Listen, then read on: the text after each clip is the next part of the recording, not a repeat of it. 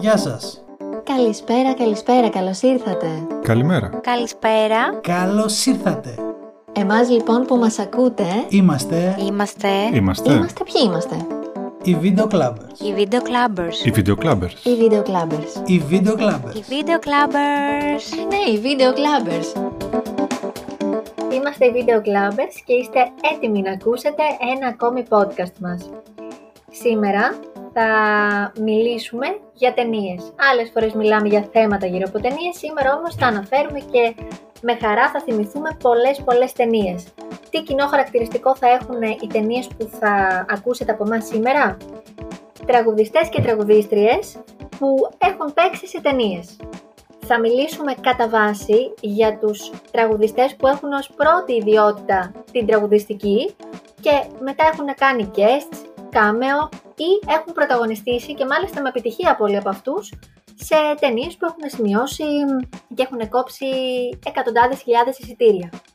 Είστε έτοιμοι παιδιά; Πανέτοιμοι. Ναι. Έτοιμοι. Τέλεια. Λοιπόν, πριν αρχίσουμε να πετάμε ο καθένας τις αγαπημένες του ταινίες, θα ήθελα να κάνουμε μια διαφοροποίηση, γιατί υπάρχουν και κάποιοι τραγουδιστές που είναι τραγουδιστές παύλα ηθοποιοί ή ηθοποιοί παύλα τραγουδιστές. Αν δηλαδή ρωτούσαμε τι επάγγελμα κάνετε, θα λέγανε και τα δύο. Δεν ξέρω ποιοι σας έρχονται έτσι πρώτοι στο μυαλό, για να αναφέρουμε και κάποιες ταινίες τους πιθανώς. Σίγουρα ο Τζάρετ Λέτο είναι ένας από αυτούς, ο οποίος έχει πάρει και Όσκαρ για τις ερμηνευτικές του ικανότητες. Νομίζω στο Στο Dallas Dallas. Buyers Club. Νομίζω ναι. Ναι, ναι, ναι, γι' αυτό είναι. Βέβαια η πρώτη ταινία που θα μου έρθει στο μυαλό αν πω τον Τζάρετ Λέτο δεν είναι αυτή. Αν και είναι η καλύτερη στην οποία έχει παίξει για μένα. Είναι το Requiem for a Dream, στο οποίο ήταν ένας εκ των πρωταγωνιστών. Και εν συνεχεία στο Suicide Squad, στο οποίο είχε τα φόντα να γίνει ένας απ- ίσως ο καλύτερος ε, Joker, ακόμα και από το Heath Ledger, το ξέρω ότι πολύ τώρα βρίζεται. Απλά δεν το βοήθησε καθόλου η ταινία. Ήταν τόσο κακή η ταινία που δεν το βοήθησε καθόλου να, να βγάλει το ρόλο που θα μπορούσε να βγάλει. Γενικά ο Λέτο, αν και τον γνωρίσαν περισσότερο ως τραγουδιστή, είναι ο frontman από τους 30 Seconds to Mars, τα τελευταία σίγουρα 10-15 χρόνια, μάλλον το έχει γυρίσει περισσότερο ακόμη στο ηθοποιός και είναι εξαιρετικά ταλαντούχος. Εγώ τον έχω δει και σε μια σειρά του 94 που λεγόταν My So Called Life, πρωταγωνιστήσε μαζί με την ε, Claire Danes, πολύ μικρή τότε, και ήταν έτσι το αντικείμενο του πόθου της, ήταν ερωτευμένη με αυτό το αγόρι, κούκλος, και πολύ όμορφος δηλαδή, ε, εκτός από ταλαντούχος, καλός τραγουδιστής, καλός τοπιός, αλλά μας έχει χαρίσει φοβερές στιγμές. Και τώρα κυκλοφορεί και η ταινία για την ζωή του Γκούτσι. Στην ίδια κατηγορία ηθοποιών τραγουδιστών βάζω και δύο σπουδαίες καλλιτέχνηδες, την Barbara Streisand και την Cher. Έχουν βραβευτεί με Όσκαρ, με Grammy, με ό,τι μπορεί να βραβευτεί ένας καλλιτέχνης για τις ε, δυνατότητές του και το πόσο καλός είναι σε αυτό που κάνει. Και έχουν και οι δύο αρκετές ταινίες στο ενεργητικό τους, με την Barbara Streisand να έχει παίξει και στο Ένα αστείο κορίτσι, Funny Girl, και στο The Way We Were με τον Robert Redford. Τις έχω δει και τις δύο ταινίες και είναι πολύ πολύ ωραίες. Πιο παλιές βέβαια, αλλά πολύ αξιόλογες. Και η Cher, η οποία τραγουδάει, παίζει και μένει ίδια τα τελευταία 50 χρόνια. Τις ξεχωρίζω. Εγώ δεν έχω κάτι, α- άμα περιμένετε εμένα σε αυτή Ούτε την εγώ. κατηγορία. Γιατί π.χ. και τον Σινάτρα που έχει παίξει σε 20 ταινίες δεν μπορώ να πω ότι έχει προσθέσει το χαρακτηρισμό ξέρω εγώ, του ηθοποιού δίπλα του. Ναι, τώρα δεν ξέρω αν ο Justin Timberlake μπαίνει εδώ ή όχι, γιατί πρέπει να Justin τον δεν περιμένουμε μπαίνει για την εδώ. επόμενη. Ασκώ βέτο. Ο Justin δεν μπαίνει εδώ. Οκ. Δεν μπαίνει. Δεν ξέρω, Jennifer δεν ξέρω η Lopez J. που πάει. Lo. Αυτό, δεν ξέρω η J. Lo. Έχουμε κι εμείς αυτές τις απορίες ε, της κατηγοριοποίησης. Νομίζω ότι άμα ρωτήσεις την J. Lo τι δουλειά κάνει, θα σου πει είμαι τραγουδίστρια. Δεν θα σου Και πει. εγώ αυτό νομίζω. Είμαι ηθοποιός. Αυτό θα σου πει, ε. Η οποία Ναι. ξεκίνησε ως χορεύτρια. Η οποία θα σου πει είμαι superstar. Τι θες να μάθεις τι δουλειά κάνω.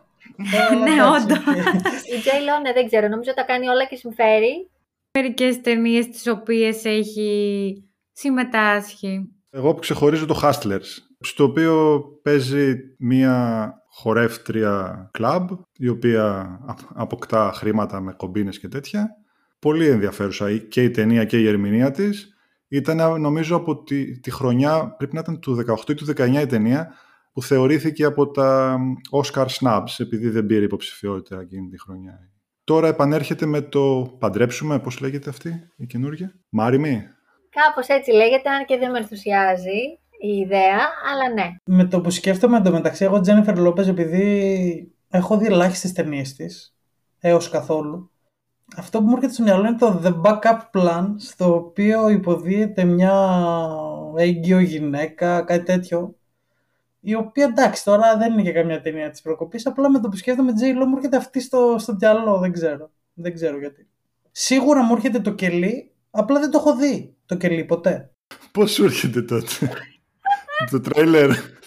Όχι, γιατί ρε παιδί μου, όταν ήμουν μικρός και είχαμε τώρα, δεν θυμάμαι, Νόβα, τέτοιο, δεν θέλω να διαφημίσω κιόλας τώρα, δεν, είχαμε μια συνδρομητική τέλος πάντων, στην οποία όταν ήταν να κάνει πρεμιέρα το κελί, το πολυδιαφήμιζαν και μου έχει μείνει. Ορίστε, άρα καλό marketing. Σωστό. ναι. Εμένα, ας πούμε, μου έρχεται το Shall We Dance, που είναι μαζί με τον Richard Gere και χορεύουν. Πολύ ωραία ταινία. Μου άρεσε πολύ. Έτσι, πολύ τρυφερή. Λάτιν χόρευαν. Νομίζω τάγκο ήταν το θέμα και τη τέριαζε και πάρα πολύ και λόγω καταγωγής και στο φιζίκ της. Γενικά είναι μια καλλιτέχνηδα που ε, αν και αρκετά ασχολείται με πολλά πράγματα, δεν μπορείς να πεις ότι κάπου δεν είναι καλή. Είναι όντως αυτό που λέμε superstar. Συμφωνώ. Δεν είναι απλά μια τραγουδίστρια που παίζει, παίζει αξιοπρεπώς. Και στο Monster-in-Law με την Jane Fonda. Δεν το έχω δει. Α, δεν το έχετε δει. OK. Okay. Έκανε την κακιά πεθερά εκείνη. Και την Καμαριέρα έχω δει από ρομαντικές κομεντί που την ερωτεύεται ο ναι. πολιτικός. Ναι, ναι, ναι. Αυτό παίζει να το έχω δει κι εγώ κάπου στην τηλεόραση σε κάποιο κανάλι. Θεωρώ ότι το αντέγραψε και μια σειρά του Αντέννα, το Φίλα το βάτραχό σου. Α, Κάτσε, το κακιά πεθερά κάτι αρχίζει και μου θυμίζει. Η Τζέιν Φόντα δηλαδή ήταν η πεθερά της. Ναι, και της έκανε συνέχεια... Πολύ καλό ζευγάρι ακούγω, ακούγεται. Ήταν ωραία, ήταν ωραίο. Για ποιονού τα μάτια γινόταν η όλη φάση, θυμάσαι ποιος έπαιζε. Δεν τον... θυμάμαι, νομίζω δεν ήταν top ο άντρας. Ποιος ασχολείται με τον άντρα, ναι, εντάξει, καλό, καλό. Όταν έχεις Jane Fonda και J. Lo, ναι. Who cares; Δεκτό. Και άλλη μια για να κλείσω, γιατί νομίζω αυτές έχω δει. Ε, ο γάμος του εραστή μου στα ελληνικά, αλλά στα αγγλικά ήταν The Wedding Planner, ήταν με το Μάθιο Μακόναχη, που νομίζω είχαν περάσει και ένα affair μεταξύ τους. Και εκείνη του κανόνιζε το γάμο και τον ερωτεύτηκε στην ουσία. Του κανόνιζε το γάμο δηλαδή. σωστό, σωστό. Γάμος έγινε. Με τον ένα ή τον άλλο τρόπο. Οπότε σταθήκαμε πολύ στην J-Lo και νομίζω ότι μπορούμε να κλείσουμε την κατηγορία ηθοποιοί τραγουδιστές, ηθοποιοί τραγουδίστριες για να περάσουμε τώρα σε καθαρά τραγουδιστές. Βασικά μπορούμε να κλείσουμε την κατηγορία Jennifer Lopez. ναι, βέβαια είναι μια κατηγορία μόνη της. Και να πάμε σε ταινίες λοιπόν που έχουμε δει με τραγουδιστές που είτε μας άρεσε η συμμετοχή τους, είτε δεν μας άρεσε. Δηλαδή καλύτερα να τραγουδάνε παρά να παίζουν. Πετάμε τώρα εδώ πέρα και πρωταγωνιστές και δεύτερους ρόλους. Νομίζω ναι, εντάξει, αρκετή η κατηγοριοποίηση. Okay. Θα το πάρω χρονικά. Ε, θα πετάξω δύο για αρχή. Ε, δύο τεράστια ονόματα της μουσικής. Τον Φρανκ Σινάτρα για αρχή, ο οποίος πρωταγωνίστησε σε αρκετές ταινίες. Εκείνα τα χρόνια έτσι και αλλιώς τα όρια, τα σύνορα ανάμεσα στη μουσική και, το, και τον κινηματογράφο ήταν αρκετά ομιχλώδη. Εγώ έχω ξεχωρίσει το Manchurian Candidate τα ελληνικά ούτε που θυμάμαι πώς μεταφράστηκε. Αν, α, συγγνώμη, Ο άνθρωπος από τη Μαντζουρία, Α, μάλλον. από τη Μαντζουρία μάλλον, ναι. Αλλά υποψιάζομαι ότι αυτός, αυτή είναι η μετάφραση του remake με τον Denzel Washington και υποψιάζομαι ότι παλιά πρέπει να έχει κάποιον άλλον ελληνικό τίτλο, αλλά τέλος πάντων δεν πειράζει, είναι η ίδια ιστορία πάντως. Η ταινία από μόνη της έτσι κι αλλιώς είναι καταπληκτική, αλλά και ο Φρανκ Σινάτρα έχει αυτό το στυλάκι, το ανάμεσα, ξέρω εγώ, σε James Stewart και Cary Grant Εντάξει, είναι γόης, έχει αυτό το στο βλέμμα το περίεργο, το αφαιρετικό, το μυστηριώδες, αλλά απογειώνεται επειδή είναι συγκλονιστική η ταινία από μόνη της. Και η δεύτερη που έχω για αρχή είναι η Μαρία Κάλλας, η οποία είχε πρωταγωνιστήσει στη μύδια του Παζολίνη. Ήταν ήδη τότε καταξιωμένη τραγουδίστρια της όπερας. Η ταινία ήταν όλη πάνω της στο Mixing θα βρείτε ένα πολύ ενδιαφέρον άρθρο για τη, για τη συγκεκριμένη ερμηνεία κυρίως. ομολογώ ότι εμένα δεν είναι από τις αγαπημένες μου ταινίες του Παζολίνη, αλλά έχει να κάνει μάλλον και με τη χρονική περίοδο που την είδα. Ήταν μια περίοδος που είχα πάθει ψύχωση με τον Παζολίνη και γι' αυτό το λόγο ευχαριστώ πάρα πολύ το σινεμά το Άστι στην Αθήνα που έκανε εκείνα τα πολύ ωραία αφιερώματα. Τη μύδια όμως δεν την είδα εκεί, την είδα στο σπίτι και μου έπεσε πολύ βαριά μπορώ να πω αυτό το αφαιρετικό, το τραγωδία στον κινηματογράφο, ειδικά με το στυλ του Παζολίνη. Ήταν πολύ βαρύ, ειδικά για το σπίτι. Ελπίζω κάποια στιγμή να την ξαναδώ και να πάρω στοιχεία που δεν είχα αντιληφθεί την πρώτη φορά. Επειδή την ταινία δεν την έχω δει, η Μαρία Κάλλας ήταν καλή; Αν δεν σου είχε αρέσει μια ταινία, είναι πολύ δύσκολο να το κρίνεις αυτό. Γιατί ήταν μια ταινία που ήταν πάνω της, ήταν αυτή η ταινία. Δηλαδή, δεν μπορώ να απομονώσω στο μυαλό μου να κρίνω διαφορετικά την ταινία και την, και την Κάλλα. Okay. Οπότε, ας πούμε ότι το έχω αφήσει σαν ε, ένα ερωτηματικό. OK, okay, σεβαστό, καταλαβαίνω τι λες. Αφού ανέφερε δύο ο Ορέστης, θα αναφέρω κι εγώ δύο. Ο ένας είναι ο Justin Timberlake, ο οποίος είναι μουσικός, το ξαναλέω αν και η καλύτερη ταινία του στην οποία έχει συμμετάσχει είναι σίγουρα το The Social Network για το οποίο έχουμε μιλήσει παιδιά να πάτε να ακούσετε το podcast μας. Η ταινία που ξεχωρίζω εγώ από τον ε, Justin Timberlake είναι το In Time στο οποίο πρωταγωνιστεί μαζί με την ε, Amanda Seyfried. Είναι θεωρώ μια πολύ καλή ταινία. Πολύ έξυπνο σενάριο βασικά έχει η ταινία είναι περιπέτεια. Εντάξει, τώρα πόσο καλή ταινία μπορεί να είναι μια περιπέτεια είναι λίγο σχετικό. Το οποίο θεωρώ ότι κουβάλισε εξ ολοκλήρου Timberlake στις πλάτες του. Και το οξύμορο είναι ότι σε εκείνη την ταινία η μητέρα του Timberlake ήταν η Olivia Wilde, η οποία παίζει να είναι μικρότερη από αυτόν σε ηλικία. δεν, δεν ξέρω τι, τι φάση. Μικροδείχνει όμως κιόλας ο Timberlake. Καλά, εντάξει, ναι. Άλλος αγέραστος κι αυτός. ίδιος εδώ και. Είναι και οι μπουκλες, αυτά τα μπουκλάκια που έχεις στα μαλλιά του κάνουν και δείχνει συνέχεια λες και βγήκε από το κολέγιο. Στο In Time είχε το μαλλί του κουρεμένο γουλί. Και ο επόμενος είναι ο David Bowie. Βασικά, εγώ τον θυμάμαι ξεκάθαρα να υποδίεται τον ε, Νίκολα Τέσλα στο The Prestige του Νόλαν, το οποίο είναι ταινιάρα, απίστευτη ταινία. Απλά για κάποιο λόγο τον έχω στο μυαλό μου ως τον χαρακτήρα που έπαιζε στην ταινία Labyrinth, την οποία ταινία την είχα παρακολουθήσει μικρό στην τηλεόραση και δεν έχω πολλές στιγμές στο μυαλό μου αποθηκευμένες, απλά για κάποιο λόγο ξέρω ότι σε αυτή την ταινία παίζει ο Μπάουι και με το που λέω Μπάουι μου έρχεται αυτή η ταινία στο μυαλό. Για τον Justin, εγώ θα ήθελα να αναφέρω και το... Friends with benefits. Μπράβο, ναι, προσπαθώ να σκεφτώ. Επειδή είναι με την Goonies μαζί, ναι, okay. Είναι με την Goonies μαζί, θεωρώ ότι είχαν απίστευτη χημεία. Την ταινία αυτή την έχω δει δύο-τρεις φορές και σε τηλεόραση και θεωρώ ότι είναι τέλεια ρομαντική κομμαντή. Μου αρέσει πολύ και αυτό. Θα ήθελα να την αναφέρω γιατί νομίζω ότι παίζει πολύ ωραία. Ε, μάλλον όσα συνέβαιναν στην ταινία τους άρεσαν, γιατί από τότε, αν δεν κάνω λάθος, είναι μαζί οι δυο τους. Οπότε. ή πιο μετά. Όχι, ρε.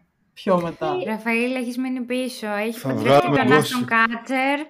Έχουν κάνει παιδιά. Με τον Κάτσερ είναι, μπερδεύτηκα. Όχι, το ξέρω. Ναι, έχει δίκιο. Τους μπέρδεψες επειδή είναι ξανθή και επειδή με τον Κάτσερ η Μίλα Κούνη είχαν παίξει Όχι. μαζί. Το μπέρδεψα γιατί έχει αντίστοιχη ταινία και ο Κάτσερ με την... Νάταλι Πόρτμαν. Με την Νάταλι Πόρτμαν, ναι. ναι, αυτό. Okay. Κλείνουμε την παρένθεση και επιστρέφουμε. Ελένη, ο λόγος σε σένα. Λοιπόν, εμένα μου άρεσε πάρα πολύ και η Lady Gaga στο A Star is Born. Θεωρώ ότι η Lady Gaga είναι λίγο παρεξηγημένη γενικότερα και σαν τραγουδίστρια και στις όποιες προσπάθειες υποκριτικής έχει κάνει.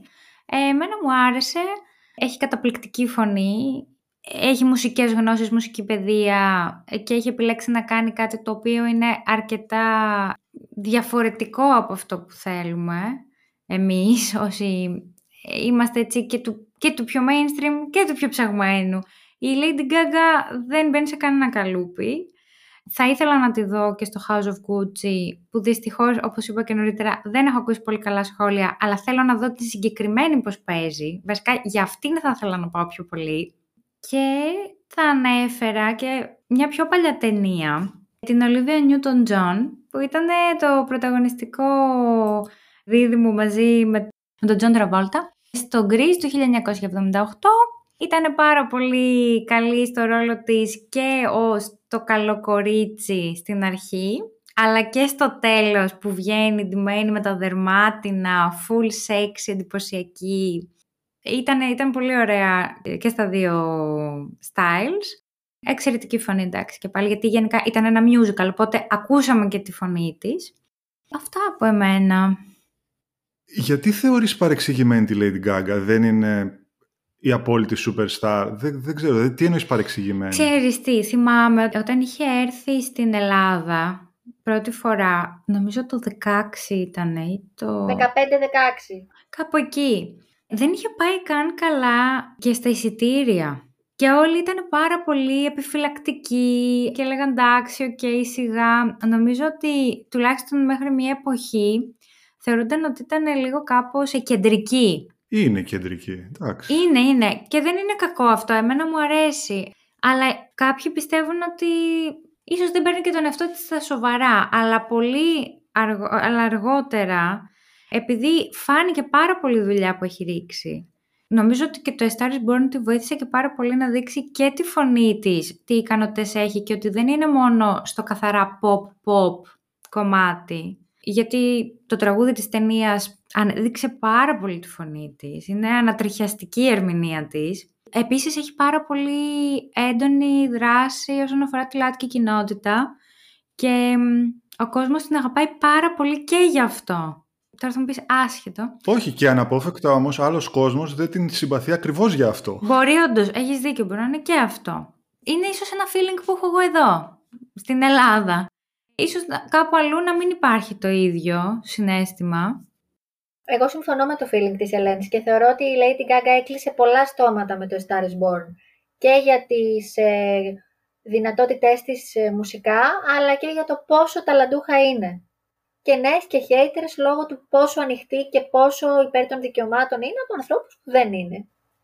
Λοιπόν, να αναφερθώ κι εγώ έτσι σε μια-δυο ταινίες που ξεχωρίζω, αλλά πριν θα ήθελα να πω ότι εκ των πραγμάτων μιλάμε για ταινίες που είναι musical ή έχουν και μέσα τραγούδια, γιατί όταν έχεις καλλιτεχνάρες, ε, θα τους βάλεις να πούν και ένα τραγούδι. Και μάλιστα σε πολλές από τις ταινίες που έχω αναφέρει, οι καλλιτέχνες, ακόμη και αν δεν τραγούδισαν στην ταινία, έκαναν το soundtrack, π.χ. στο Labyrinth που λέει ο Ραφαήλ με τον David Bowie, αλλά είναι λογικό και επόμενο.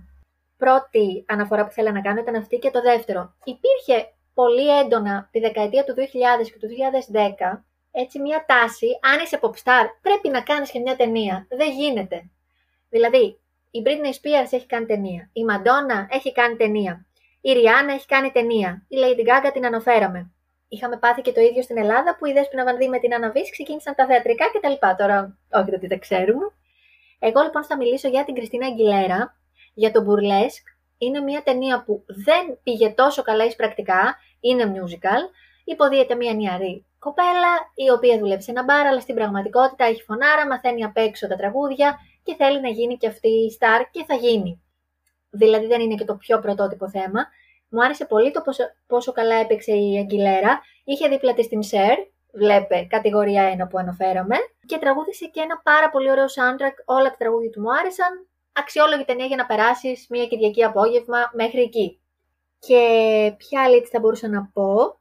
Θα αναφέρω και την Queen Latifah, που και αυτή έχει παίξει σε πάρα πολλές ταινίες. Μαζί οι video clubbers έχουμε συζητήσει σε βίντεο κλαμπ για το Secret Life of Bees, που παίζει και η Alicia Keys εκεί, αλλά η Queen Latifah μου είχε αρέσει πάρα πολύ και στο Σικάγο, Σικάγο για το οποίο ε, βραβεύτηκε για τον Oscar Β γυναικείου ρόλου, επίσης musical. Και έχει και άλλες πολλές ταινίες στο ενεργητικό της. Η Queen Latifah είναι τραγουδίστρια. Κάνω τόσο λάθος σε, σε μια λίστα που βρήκα την έχει όντως. Ναι, και εγώ την βρήκα. Αλλά είναι τραγουδίστρια, δεν ξέρω. Είναι από όλα, εντάξει. Κάποιοι άνθρωποι είναι. Νομίζω είναι. είναι ναι, αλλά η Queen Latifah με τη ρωτήσεις. Θα σου πει είμαι τραγουδίστρια, θα σου πει είμαι ηθοποιός που τραγουδάω. Κάτσε περίμενα να την καλέσω. Πάρε ένα τηλέφωνο. Έχω να ρωτήσω τον Τζέι Λόπες. Έχω να ρωτήσω τον Τζάστιν. Για τον Τζάστιν είμαστε σίγουροι. Αυτό δεν είναι podcast. Γράφε, γράφε, ρο. Επόμενος ε, γύρος, δύο ακόμα καλλιτέχνες. Αυτή τη φορά θα έρθω και εγώ στα πιο κοντινά μας. Ε, ο Eminem στο 8 Mile. Ήταν μάλλον και αυτό μέσα στο κλίμα που περιέγραφε πριν η Ρο με το κάθε μουσικός έπρεπε να γυρίσει και μια ταινία. Ήταν και στο πλαίσιο της πρόθεσης γενικά της καριέρας του. Ήταν μια ταινία που είχε να κάνει με τη μουσική, είχε και αυτοβιογραφικά στοιχεία, είχε και υπέροχο soundtrack, ήταν και πολύ καλή η ερμηνεία του, εντάξει, λογικό κιόλας από την άλλη, αφού ήταν βιωματική σε μεγάλο βαθμό. Εντάξει, δύσκολη ταινία, πολύ δύσκολη, δεν τη θυμάμαι έτσι με ιδιαίτερη συμπάθεια, δεν πέρασα καλά, αλλά αξιόλογη η ερμηνεία. Συγγνώμη να πω. Ναι, ναι, φυσικά. Θέλω να το πω αυτό δημόσια. Νομίζω πόσο αξεπέραστο είναι το lose yourself σαν κομμάτι. Παρένθεση, είναι αξεπέραστο. Δεν, νομίζω ότι έχει βγει ή θα βγει άλλο κομμάτι που να με κάνει να νιώθω έτσι όπως με κάνει να νιώθω αυτό το κομμάτι. Και δεν ξέρω αν έχει να κάνει με, με το ότι το έχω συνδέσει με την παιδική μας ηλικία, με τα πάρτι που έπαιζε και όλα αυτά, αλλά και τώρα που το ακούσαμε στο Super Bowl, κάτι μέσα μου με έπιασε σε φάση ότι εντάξει, δεν ξαναγράφεται κάτι τέτοιο εύκολα. Μόνο εγώ το έχω αυτό το feeling. Μου αρέσει πάρα πολύ. Με εξάφνιασε τώρα, επειδή ξέρω για πολλά χρόνια ότι θα μου το έλεγες αυτό για το Lose Yourself. Εγώ έχω το ίδιο με το Sing for the Moment με τον Eminem. Που έχει και το sample από τους Aerosmith ναι, ναι. με τον Dream On. Αυτό θα έλεγα και εγώ καλά, αυτό Aerosmith θα έλεγα, δεν είναι. Λέω εγώ τι έγινε. Είναι καλλιτεχνάρα πάντως. Δηλαδή ήταν rapper που είχε να πει, που μπορούσε να πει. Είναι, είναι. Είναι, ναι, ναι, σωστά. Είναι ακόμα απλά δεν είναι τόσο στα πράγματα. Ναι, ναι. Και ήταν και ο πρώτος λευκός ράπερ ε, είναι πολύ ταλαντούχος. Sorry, Ορέστη. Όχι, εννοείται ρε, εσύ. Εννοείται, πολύ καλά έκανες. Και η δεύτερη αναφορά που θέλω να κάνω είναι στην Bjork, στην εξαιρετική της ερμηνεία στην ταινία Dancer in the Dark, η οποία είναι επίσης εξαιρετική ταινία, επίσης πάρα πολύ βαριά, πιο βαριά από το 8 Mile που ανέφερα πριν. Πιο βαριά και από τη Μύδια. Εντάξει, όχι, μην το χοντρένουμε τόσο. Όχι, δεν είναι πιο. Είναι, η Μύδια είναι Μύδια τώρα. Τώρα η Bjork παίζει μια κοπέλα η οποία τυφλώνεται. OK, okay, και αυτό είναι βαρύ σαν θέμα, αλλά τη Μήδεια δεν τη φτάνει. Το Dancer in the Dark λοιπόν είναι το πιο αντισυμβατικό musical που μπορεί να, που μπορεί να δει κανείς, που μπορεί να γυρίσει κανείς. Έχει εντάξει καταπληκτικά τραγούδια, καταπληκτικό soundtrack με τη συμμετοχή του Thom Yorke στο τραγούδι που ήταν και υποψήφιο για Oscar. Αδιανόητο να μην μπορεί να κερδίσει ένα τέτοιο τραγούδι. Απλώς αυτό που θέλω να αναφέρω σαν αστερίσκο και όταν το έμαθα ήταν από τους λόγους που έχω αρχίσει λίγο να απομακρύνομαι από την αγάπη μου για τον Lars von Trier ήταν όταν ε, η Björk μέσα σε αυτή την καταιγίδα του Me Too το 17 ε, έκανε κάποιες αποκαλύψεις σχετικά με την ε, κακοποιητική συμπεριφορά ενός δανού σκηνοθέτη όπως έγραψε, χωρίς να τον κατονομάσει, για τον τρόπο που της φερόταν κατά τη διάρκεια των γυρισμάτων. Ε, ο Τρίερ το διέψευσε, η κακοποιητική συμπεριφορά, όπως έλεγε η Björk στο, στο συγκεκριμένο post που είχε κάνει, θεώρησε τότε ότι ήταν στο πλαίσιο του φυσιολογικού για τον κινηματογράφο και γι' αυτό ε, δεν αντέδρασε. Γιατί εκτός των άλλων, εντάξει, η Björk δεν είναι ηθοποιός, έκανε αυτόν τον ένα ρόλο και νομίζω ότι είναι σημαντικό γενικά να σπάμε αυτή την κουλτούρα ότι κάτι πρέπει να λειτουργεί από αυτούς τους όρους και γιατί αυτά ακούγονται και στη διαδικασία στο ελληνικό μητού για τον χώρο του θεάτρου για παράδειγμα ότι ένας χώρος έτσι είναι, θα πρέπει να κάνεις αυτά τα πράγματα, να ανεχθείς αυτές τις συμπεριφορές. Όχι δεν είναι έτσι. Η Björk ευτυχώς μίλησε μετά από αυτά τα χρόνια. Η ταινία για μένα έχει ξεχωριστή θέση στην καρδιά μου συγκεκριμένη, αλλά ο Τρίερ ε, όχι πλέον. Αυτά. Τα βάρινα πάλι. Να δω ποιος θα καταφέρει να συνεχίσει. Όχι, εντάξει. Ε, επειδή ήταν και εμένα στη λίστα μου στη, η συγκεκριμένη ταινία, έχω να πω ότι μετά από πάρα πολλά χρόνια που την είδα, ε, μου έχει αφήσει μια αίσθηση του τι ταινιάρα ήταν αυτή που είχα δει.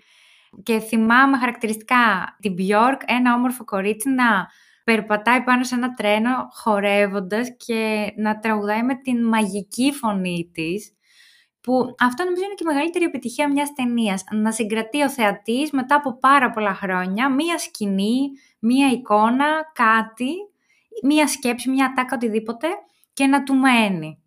Οπότε νομίζω είναι πραγματικά μια αξιοσημείωτη ταινία και καλώς την ε, αναφέρουμε σήμερα. Και όχι μόνο αυτό, ρε, Ελένη. Εγώ δεν θυμάμαι κάποια σκηνή από την ταινία. Άκουσα τώρα την περιγραφή που έκανες για τη συγκεκριμένη ταινία και ήταν σαν να την είδα και ανατρίχιασα επί τόπου. Δηλαδή, ελπίζω κάποια στιγμή να μπορέσω να επιστρέψω σε αυτήν και να την ξαναδώ. Γι' αυτό είμαστε video clubbers, γιατί βλέπουμε τις ταινίες και πραγματικά μας αρέσει και παίρνουμε πράγματα από αυτό. Είναι πολύ ωραίο αυτό να σε συντροφεύει μια ταινία, μια σκηνή, ένα τραγούδι. Οπότε μου αρέσει όπω το έθεσαν τα παιδιά, γιατί το έχω αισθανθεί κι εγώ. και θα το ξανααισθανθώ με άλλες ταινίες. Είναι πολύ ωραίο.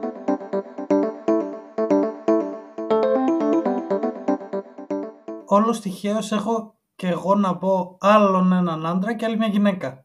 Δεν το είχα προγραμματισμένο. Εγώ θα ξεκινήσω από τη γυναίκα. Είναι η Ριάννα, η οποία έχει παίξει παραπάνω από μια ταινία. Αυτή που ξεχωρίζω εγώ είναι το Valerian and the City of a Thousand Planets, η οποία απορώ αυτή η ταινία γιατί δεν ε, έσπασε τα ταμεία, δεν ξέρω εγώ τι. Ήταν μια πάρα πολύ ωραία ταινία, sci-fi, στην οποία η Ριάννα υποδίεται ένα όν θα το πω, το οποίο έχει την ιδιότητα να μεταμορφώνεται. Η σκηνή την οποία γνωρίζουμε τη Ριάννα συγκεκριμένη ταινία είναι ένας και καλά αισθησιακός χορός, δεν είναι ακριβώς αυτό. Χορεύει για τον πρωταγωνιστή ουσιαστικά, αλλά στη συνέχεια γίνονται άλλα, δεν είναι αυτή η ουσία.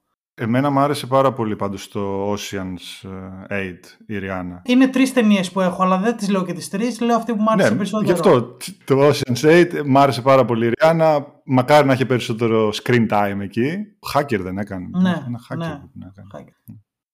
Και ο άντρας μουσικός είναι ο Ed Sheeran για την ταινία Yesterday, στην οποία ενσαρκώνει τον εαυτό του. Θα τον έλεγα ως δεύτερο ρόλο ουσιαστικά στην ταινία υποδίεται τον εαυτό του, αυτό που κάνει στην καθημερινότητα κάνει και εκεί, γράφει τραγούδια, βοηθάει, κάνει αυτό το πράγμα. Η ταινία Yesterday, αυτό που βλέπουμε είναι μια εναλλακτική πραγματικότητα, στην οποία δεν υπήρξαν ποτέ οι Beatles. Και ο πρωταγωνιστής μας έχει κοπιάρει όλα τα τραγούδια τους και γίνεται ο νούμερο ένα star στον πλανήτη. Ο Ed Sheeran είχε κάνει και εκείνο το καμέο, γιατί εκείνο ήταν καμέο στο Game of Thrones, έτσι. Τι λες τώρα, τώρα το θυμήθηκα, όντως. Που τραγούδισε κιόλας. Ναι. Ωραία, θα ήθελα και εγώ να αναφερθώ έτσι σε έναν μικρότερο ρόλο. Δεν το λες καμέο, γιατί είναι στο ευρύτερο cast. Ήταν ο Sting στις δύο καπνισμένες κάννες του Guy Ritchie. Είχα δει την ταινία τα Χριστούγεννα. Ξεκινάει, παίζουν όλοι οι ηθοποιοί και έρχεται ένας που μοιάζει πάρα πολύ με το Sting. Και λέω είναι ο Sting. Δεν ξέρω αν είναι η μοναδική του ταινία. Εγώ μόνο αυτή ξέρω και τυχαία την Στο είδα. Dune επίσης. Στο- Στο Dune του Lynch είχε παίξει. Στο Dune του Lynch, ναι. Α, οκ. Έχει μια επαφή με το αντικείμενο. Ήτανε τέλειος, μου άρεσε πάρα πολύ στο λονδρέζικο αυτό ρόλο, φυσικά. Τόσο όσο και πολύ ευχάριστη νότα. Και επειδή έχουμε πει για ταινίες που κατά βάση μας άρεσαν, βραβεύτηκαν, εγώ θα αναφερθώ και στην Beyoncé, η οποία και αυτή κάνει τα πάντα, τραγουδάει, χορεύει, έχει πάρει βραβεία κτλ. Για μένα όμως νομίζω ότι υποκριτικά χωλαίνει. Είχα δει το Dreamgirls, το οποίο ξεκάθαρα ήταν πάνω στην επίσης τραγουδίστρια Jennifer Hudson, που βραβεύτηκε με Όσκαρ για την ερμηνεία της κιόλας, αλλά ήταν στην τριάδα. Και η Beyoncé, δεν ξέρω ποια ήταν πρώτη και δεύτερη. Αυτή η ταινία, ίσως επειδή ήταν τρεις ώρες, ίσως επειδή ήταν musical, αλλά από τα musical στα οποία μιλάς τραγουδιστά, που εμένα δεν είναι τα αγαπημένα μου, με κούρασε πάρα πολύ. Δεν θεωρώ ότι ήταν μια καλή στιγμή για την Beyoncé. Έχει παίξει και στους Austin Powers, έχει παίξει και σε άλλους ρόλους, αλλά νομίζω ότι είναι πολύ καλύτερη τραγουδίστρια, παραγωγός, superwoman. Είναι η προσωπική μου άποψη, δεν ξέρω αν έχετε δει την ταινία, αλλά τραγουδούσε τόσο πολύ και έπαιζε συνέχεια που, εντάξει, οκ, ας τραγουδούσε μόνο. Ε, δεν μου έβγαλε καθόλου το, το υποκριτικό. Νομίζω κάνανε τις Supremes. Ταιριαστό πάντως να παίρνεις τραγουδίστριες σε τέτοιους ρόλους. Σίγουρα ταιριαστό. Ναι, ίσως ήμουν μικρότερη, την είχαμε δει τυχαία με τις φίλες μου το 2006 τώρα, δεν ξέραμε τι θα δούμε. Είδαμε Beyoncé, λέμε ωραίο θα είναι και ακόμη τη θυμάμαι να μιλάει και να λέει Listen, listen, ε, δεν θέλω να ακούσω και να μου το τραγουδάς, πες το μου. δηλαδή δεν θέλω. Αυτά. Και έχω δει και τη Fergie σε ταινία, το Nine, μέτρια ταινία, με πάρα πολλές πρωταγωνίστριες γυναίκες. Στην Ελλάδα, στο θεατρικό έργο, έπαιξε το ρόλο της ε, Φέργη η Έλενα Παρίζου, οπότε πάλι βάλανε τραγουδίστρια. Και ήταν καλή, η Φέργη ήταν καλή. Παιδιά, επειδή έχουμε τραβήξει πολύ, αν θέλετε να κάνουμε ένα lighting round, να πετάξουμε απλά αναφορά ονόματα και να το μαζέψουμε. Ή να μην το κάνουμε το lighting round και να το μαζέψουμε κατευθείαν. Εγώ θα έλεγα όχι, ας μην το κάνουμε. Είπαμε αρκετά, α, υπόθηκαν αρκετοί. Αλλά δεν είπαμε την Ariana Grande που είναι το πιο πρόσφατο. Πες το, πες το. Βασικά η Ρο, Μαντόνα, Μαντόνα είπε. Την ανέφερε στην αρχή, ναι. Τη Μαντόνα την ανέφερα στις pop singers, ναι, οπότε ας Whitney- κάνει και Whitney, η... Hu- Whitney Ας πούμε τη Houston. Μαντόνα. Ναι, το, τη Whitney πιο πολύ, όχι τη Μαντόνα. Απλά τις είχα μαζί γι' αυτό. Τη Whitney στο Bodyguard δεν την είπαμε. Αλλά τι να πρωτοπείς. Οκ, αν θέλετε, Ραφαήλ, Ελένη, μια γρήγορη αναφορά σε Whitney και Αριάννα για το κλείσιμο. Πες Ραφαήλ. Αν και δεν έχω δει την ταινία The Bodyguard, συμμετείχε. Ε, τι να πω, γι' αυτό σου λέω ότι έχω μαζί. Γελάει. Είναι ο μαζί με το, μαζί με το κελί. Όχι, είναι μαζί με τη Μαντόνα στο Εβίτα, την οποία δεν έχω δει επίσης. Γι' αυτό είπας ας μην την κάνουμε. Απλά είπαμε πώ θέλαμε να πούμε τη Whitney Houston αυτό. Δεν... Α πει μόνο η Ελένη την uh, Αριάννα.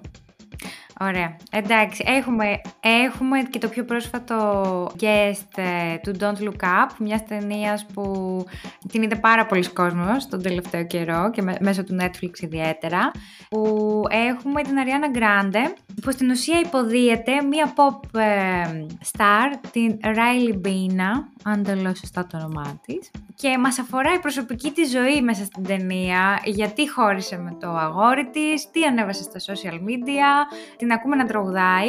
Προσωπικά είμαι φαν του ειδόλου, Ariana Grande, οπότε ήταν πολύ καλή, αλλά αντικειμενικά μιλώντας καλή. Και να μπείτε να διαβάσετε το άρθρο μου στο Mix Grill. Όχι πλάκα κάνω. Δεν υπάρχει κακή κουβέντα για την Ariana Grande. Εννοείται, περνάει λίγο κρυσία. Και επειδή πες για το είδωλο, να πω κι εγώ, δεν θα κλείσει ποτέ αυτό το podcast, για τη Miley Cyrus, την οποία τη γνωρίσαμε σαν ηθοποιό τύπου Χάνα Μοντάνα, έχει κάνει κάποιες ταινίες, πολύ κακές ταινίες κατά τη γνώμη μου, επειδή είναι κακές ταινίες, δεν φταίει η Miley. Νιώθω ότι επειδή είναι πολύ ταλαντούχα και αυτή είδωλο, ότι αν της δοθεί ευκαιρία σε μια σε έναν αξιόλογο χαρακτήρα, θα μπορέσει να μας εκπλήξει. Αυτή είναι η αίσθησή μου. Έχει κάνει ένα πάρα πολύ ωραίο επεισόδιο στο Black Mirror. Το χειρότερο επεισόδιο του Black Mirror είναι. Ναι, αλλά είναι σαν να παρουσιάζει τη ζωή της Britney Spears Αυτό, ναι, πριν αλλά- να γίνει το κίνημα Free Britney. Οπότε, εάν έχετε αυτό στο μυαλό σας, μπορείτε να μπείτε και να το παρακολουθήσετε. Είναι συμπαθητικό επεισοδιάκι. Εντάξει. Αλλά είναι το χειρότερο επεισόδιο του Black Mirror. δεν πάβει να είναι το χειρότερο. Για να ταιριάξω τις τοποθετήσεις της Ελένης και του Ραφαήλ, το χειρότερο επεισόδιο του Black Mirror είναι καλύτερο επεισόδιο από, από οποιαδήποτε άλλη σειρά. Μάλλον. Συμφωνώ σε αυτό. Επειδή έχετε αναφερθεί όλοι σε είδωλα και επειδή ναι, δεν θα κλείσει αυτό το podcast, θα πρέπει να αναφέρω κι εγώ έναν ακόμα από τη λίστα μου. Βγήκε πρόσφατα το Kingsman το 3, το prequel των άλλων δύο. Στο Kingsman το 2 εμφανίζεται το είδωλο που ονομάζεται Elton John. Με φτερά και πούπουλα είναι ένας χαρακτήρας απίστευτος, απίθανος. Θα μπορούσαν να βάλουν οποιονδήποτε άλλον και θα έκανε μια καρικατούρα. Ο Elton John είναι απλά απολαυστικός. Δεν θυμάμαι τίποτα από την ταινία, ειλικρινά τίποτα. Θυμάμαι μόνο τον Elton John με τα φτερά του και τα πούπουλα και τα υπέροχα γυαλιά του. Θεός. Κάπως έτσι να κλείσουμε. Με την εικόνα του Elton John με φτερά, πούπουλα, υπέροχα γυαλιά. Να σας ευχαριστήσουμε που μας ακούσατε. Να μας ακολουθήσετε στα social media. Μπορείτε να πατήσετε το σχετικό κουμπάκι στο Spotify, στο YouTube ή όπου αλλού μας ακούτε, σε όποια πλατφόρμα και να μας πείτε και τις δικές σας αγαπημένες ταινίες με τραγουδιστές ή τραγουδιστές τοπιούς ή ό,τι είναι τέλος πάντων. Γεια σας.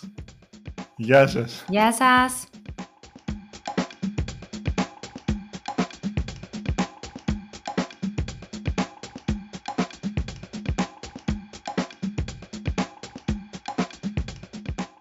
Μία ταινία από την GLO.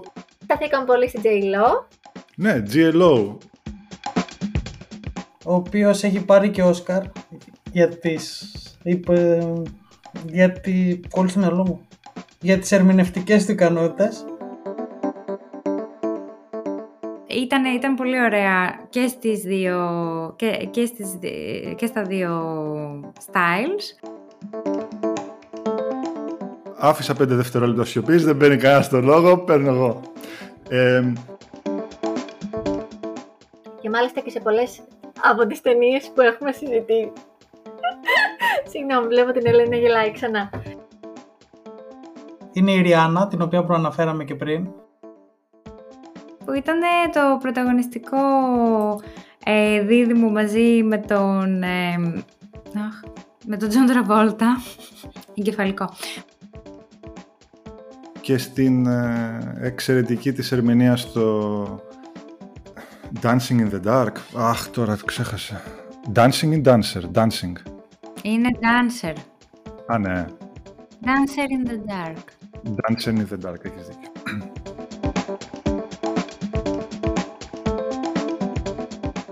Λίγο off the record.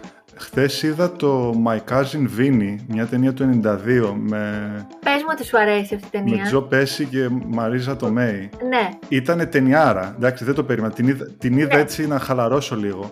Ο ρόλος της Μαρίζα Τομέη, ο χαρακτήρας, σαν να τον έχει κοπιάρει ακριβώς η Lady Gaga. Χτένισμα, ρούχα, κινησιολογία, σχεδόν τα πάντα. Έλεγα πού ήταν η Lady Gaga τότε. Γενικά εννοείς να τον έχει κοπιάρει. Έλα. Εννοείς να τον έχει κοπιάρει, τι εννοείς; Ρε Εσύ, ο τρόπος που χτενίζεται, χτενιζόταν η- ο χαρακτήρας της Τομέη σαν να την ήταν έχει- ακριβώς σαν ο να έχεις ίδιος. πάρει. Τα, τα κεντρικά τα ρούχα που φόραγε, αυτά ήταν κεντρικά το 92 και η Lady Gaga τα φόρεσε ξέρω εγώ το 2000. Ένιωσα για κάποιο λόγο ότι, δηλαδή αν έμπαινα σε χρονομηχανή, Ναι, ναι, ναι, είχαν μία σύνδεση.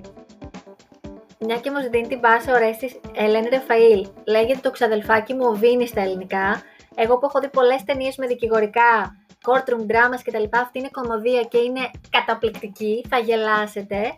Και μια ιστορία γι' αυτό. Η Μαρίσα Τομέη πήρε Όσκαρ για αυτή την ερμηνεία, β' γυναικείου ρόλου.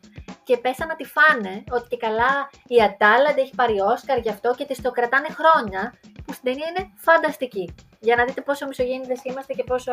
Κακό αυτό. Τέλος πάντων. Δείτε το, θα γελάσετε. Τώρα εγώ θα πω κάτι άλλο. Έστω και το, το Μέι είναι ατάλαντη.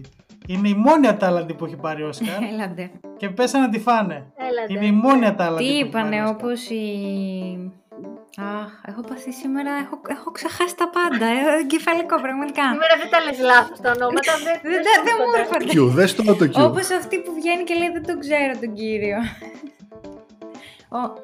Ναι, αυτή που... Η, Ελληνίδα. η Χρυσούλα Α, ναι, η Διαβάτη. Χρυσούλα Διαβάτη. Βγήκαν και είπανε ποια είναι η κυρία, δεν την ξέρουμε. Α, καλά, ναι, εντάξει. Ναι, εντάξει. Η Χρυ- η Χρυσούλα Διαβάτη πρέπει να κατέβει λίγο από το καλάμι της γιατί θα σπάσει και θα χτυπήσει όταν πέσει. Ναι, αλλά ναι, οκ. ναι, κάπως έτσι.